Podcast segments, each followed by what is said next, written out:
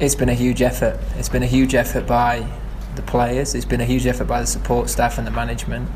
Yeah, we have had to dig deep collectively, but a big part of our team and our three pillars, if you like, are courage, respect, and unity. And I think we've shown them in abundance throughout this trip, and it's really made a massive difference in our performances on the field. Um, it could have been very easy for us to just completely go off the rails after that first game, but we stuck very tight together. Even going into that game, the next game, losing Burnsy and then Jimmy, um, we made sure that it, it wasn't going to affect how we were going to go about things as a group, and it gave opportunities some young lads to really take their take their chance. And yeah, really proud of everyone for being able to deliver that.